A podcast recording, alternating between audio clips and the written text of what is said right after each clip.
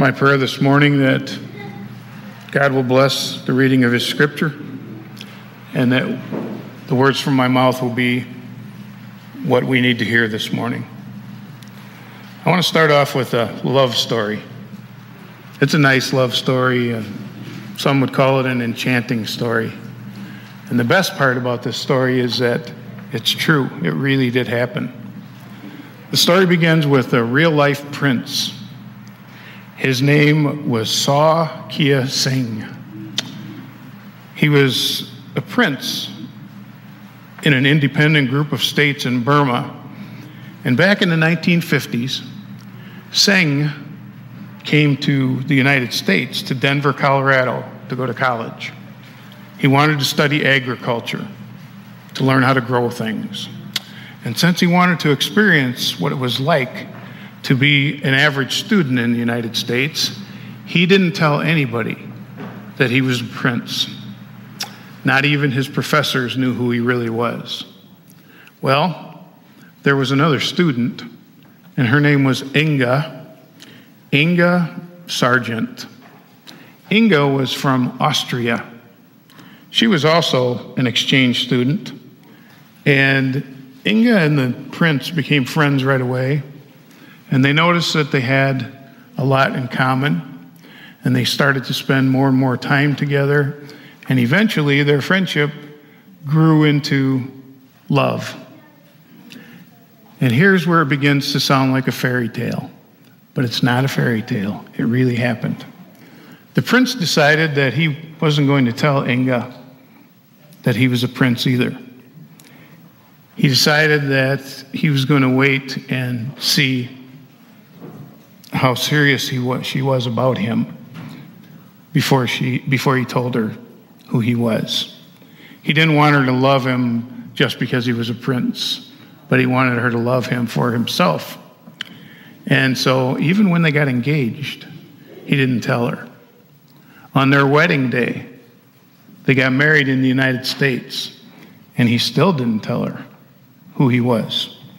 And then he said, For our honeymoon, let's take a trip to Burma to see my family. And he thought he would surprise her. And so they got on a ship and they went to Burma to see his family. And as their ship arrived at Burma and they were docking, hundreds of people were waiting on the shore.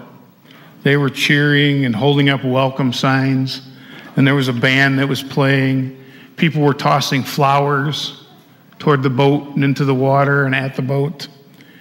And it, she, Inga was so surprised that all this was happening. She didn't know there was somebody important on the ship with her.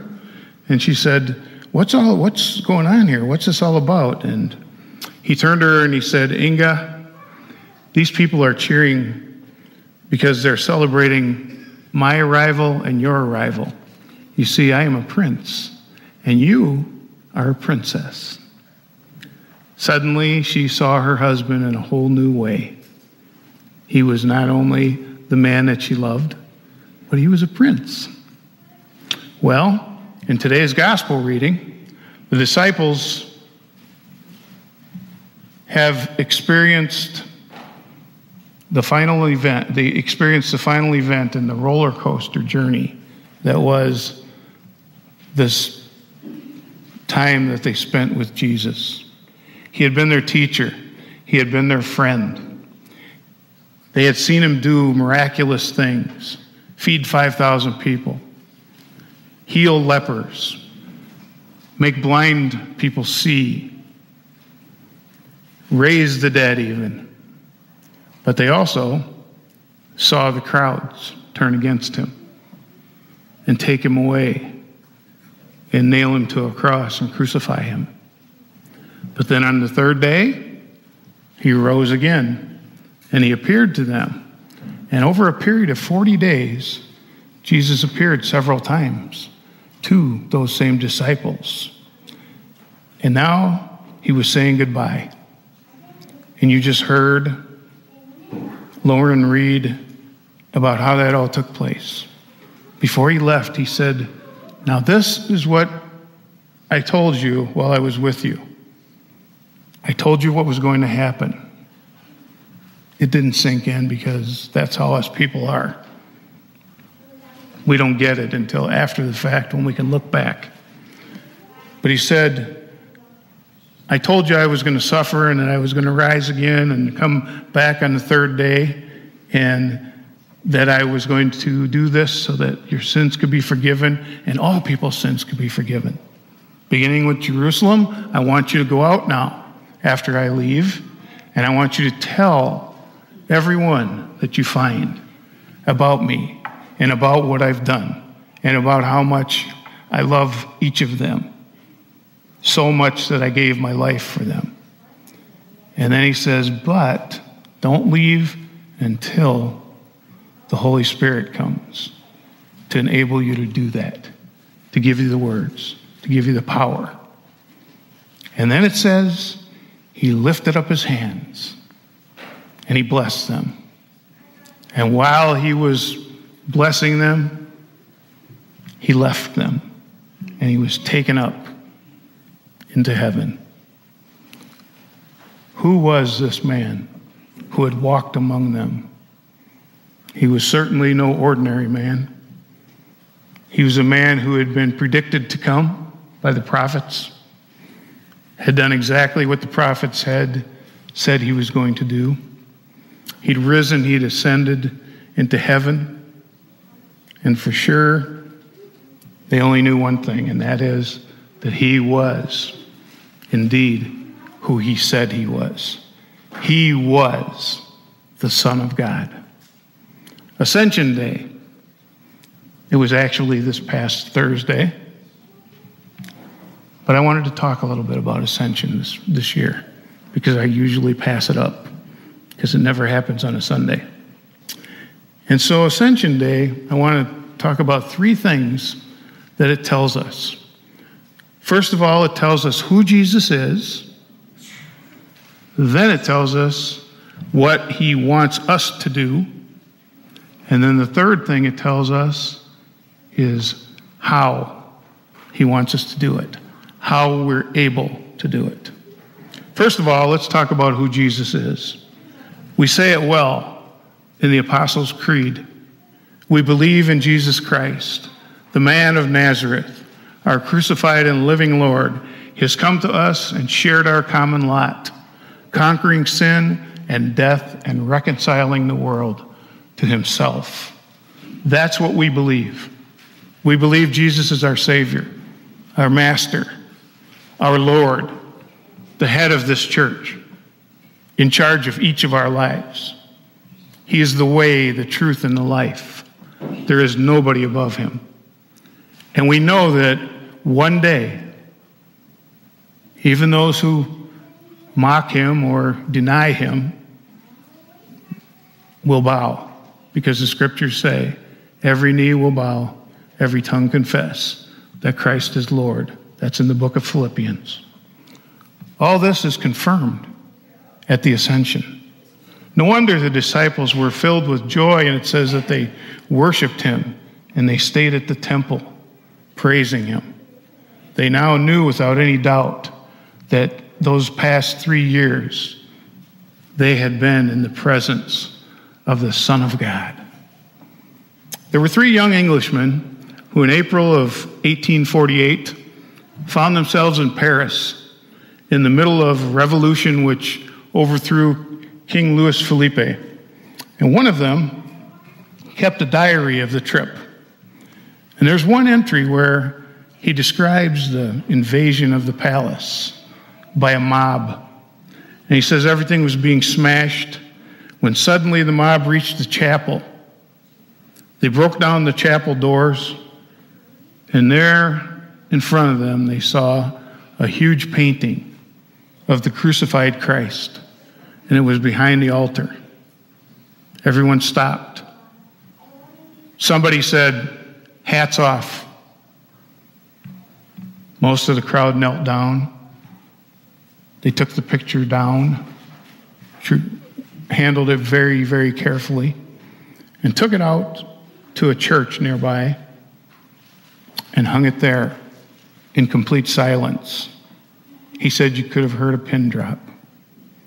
And as the disciples stood there on that day, I'm sure it was the same way as Jesus ascended into heaven. I bet they were just as silent. There was no more question about who he was. It was settled forever. Now let's talk about what he wants us to do.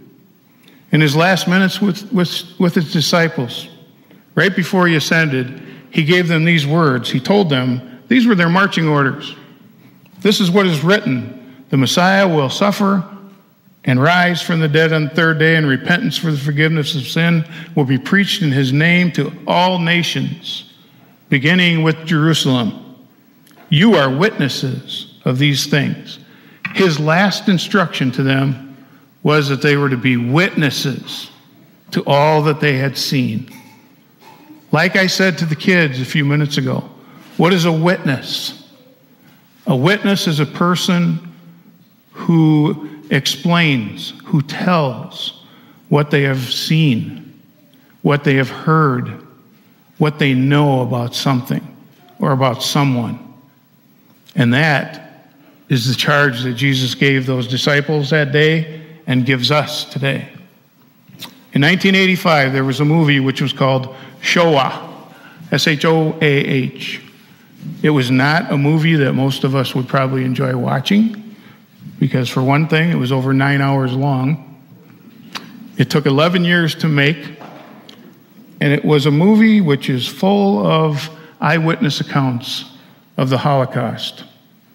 There were interviews with survivors, there were interviews with Nazis, there were interviews with witnesses, people who had seen what went on during the Holocaust.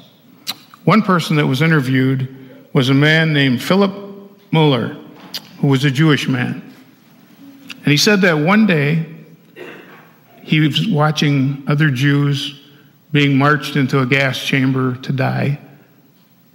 And he said that he felt like he had no reason to go on living because it was just a matter of time and it was going to be his turn anyway. His family was already dead. And so he got in line and he went right in with them. And when he did, he said that a small group of women came over by him. And one woman looked at him and said, So you want to die? That's senseless. You dying won't save us, it won't save our lives. He said, You must get out of here alive so that you can be a witness and tell others about our suffering, tell others about the injustice that was done to us and to our people. Roger Ebert, who was a film critic, in his review wrote these words. He said, and that is the final testimony of this extraordinary film. This is not a documentary. This is not journalism. This is not propaganda. This is not political. It is an act of witness.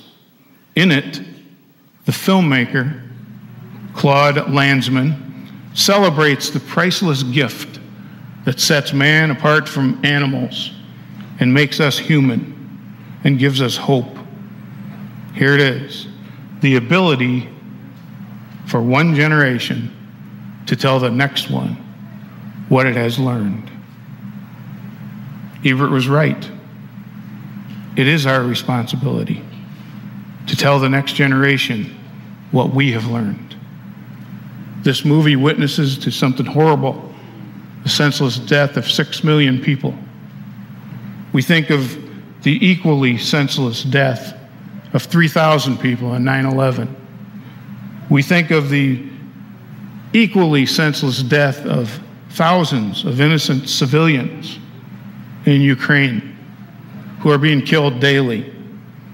We think of those 19 innocent children and two of their teachers who were killed in Uvalde, Texas this past week. It's our responsibility to learn from tragedies like these and tell the next generations We must do something and we must not forget ever.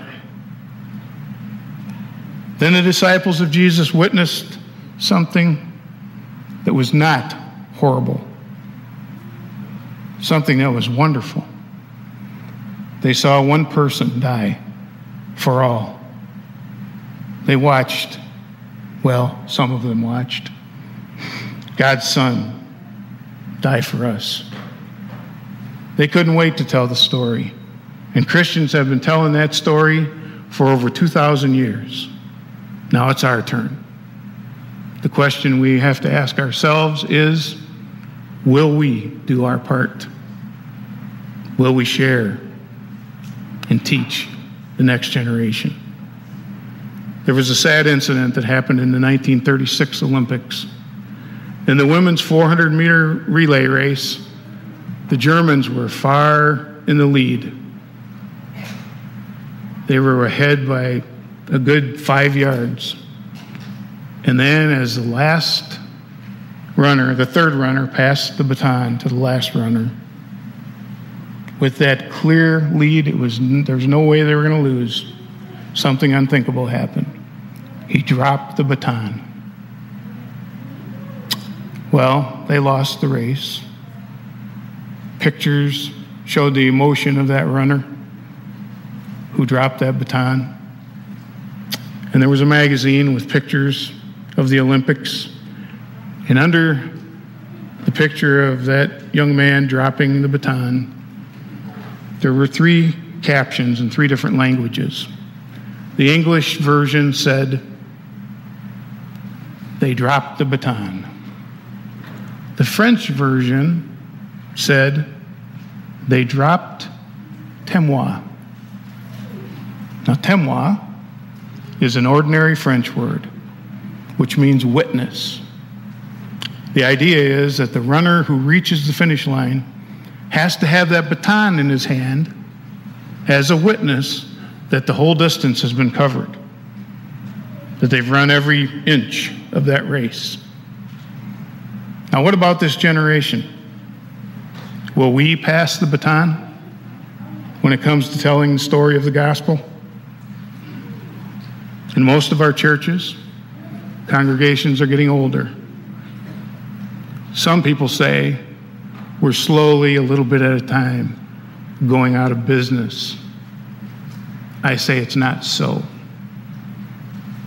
I say God is just as alive as God ever was, and that God is just as much in charge as He ever was, and that this morning he still sits on the throne. And that his church, Scripture tells us, I'm not just saying this because I want it to be that way, but it says, about my church, the gates of hell will not prevail against it. Church isn't going to die. We're going through some tough times. We've hit some potholes, but we're going to be okay. We may look different. We may be smaller. We may not. We may come out of this being bigger in number than ever before. But we'll certainly be stronger because of it all. My prayer is that we're found faithful and that we are carrying that baton right to our very last day, right to the last inch of this race we see what Ascension Day tells us who Jesus is, what we are to do to be his witnesses, to raise our families to follow him, to invite our friends to follow him, to live a life that attracts other people to follow him. And then we see one more thing where the power comes from to be able to do what he asks us to do. Jesus says in our reading, You are witnesses of these things. I am going to send you what my Father has promised, the Holy Spirit. But stay in the city until you have been clothed with power from on high. Where does our power come from? Our power comes from God's Holy Spirit. The Spirit is the gift that God has promised us.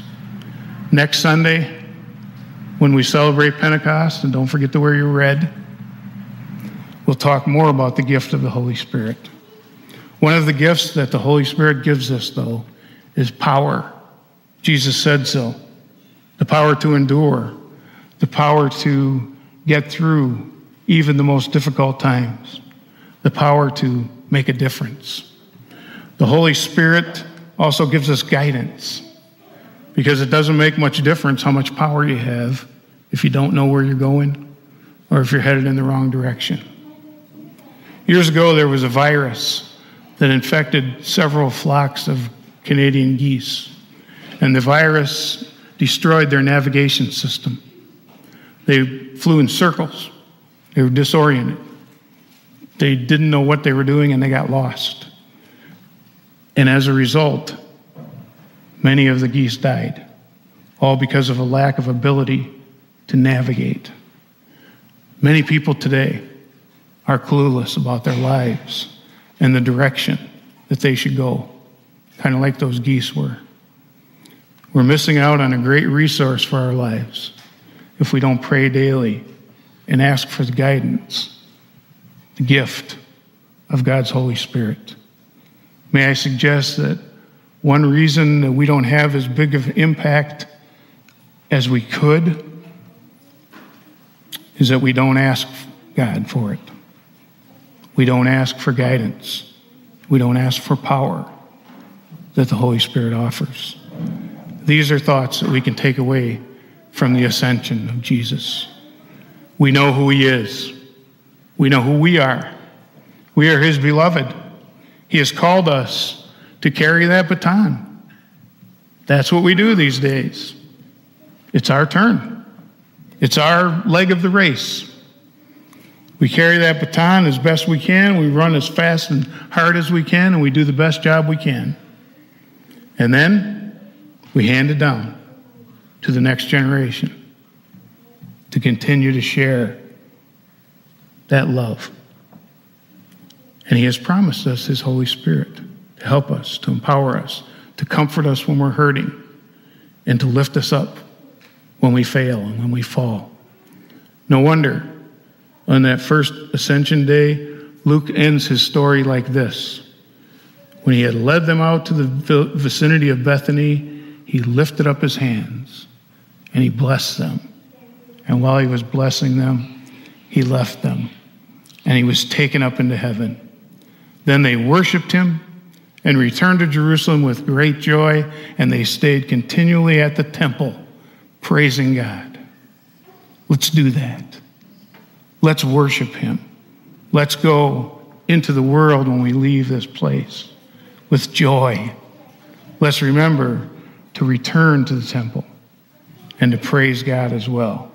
The temple at home, that time you spend alone with God. The temple here when we gather together to worship Him. May we be found faithful, carrying that baton and then handing it off when we leave. Amen.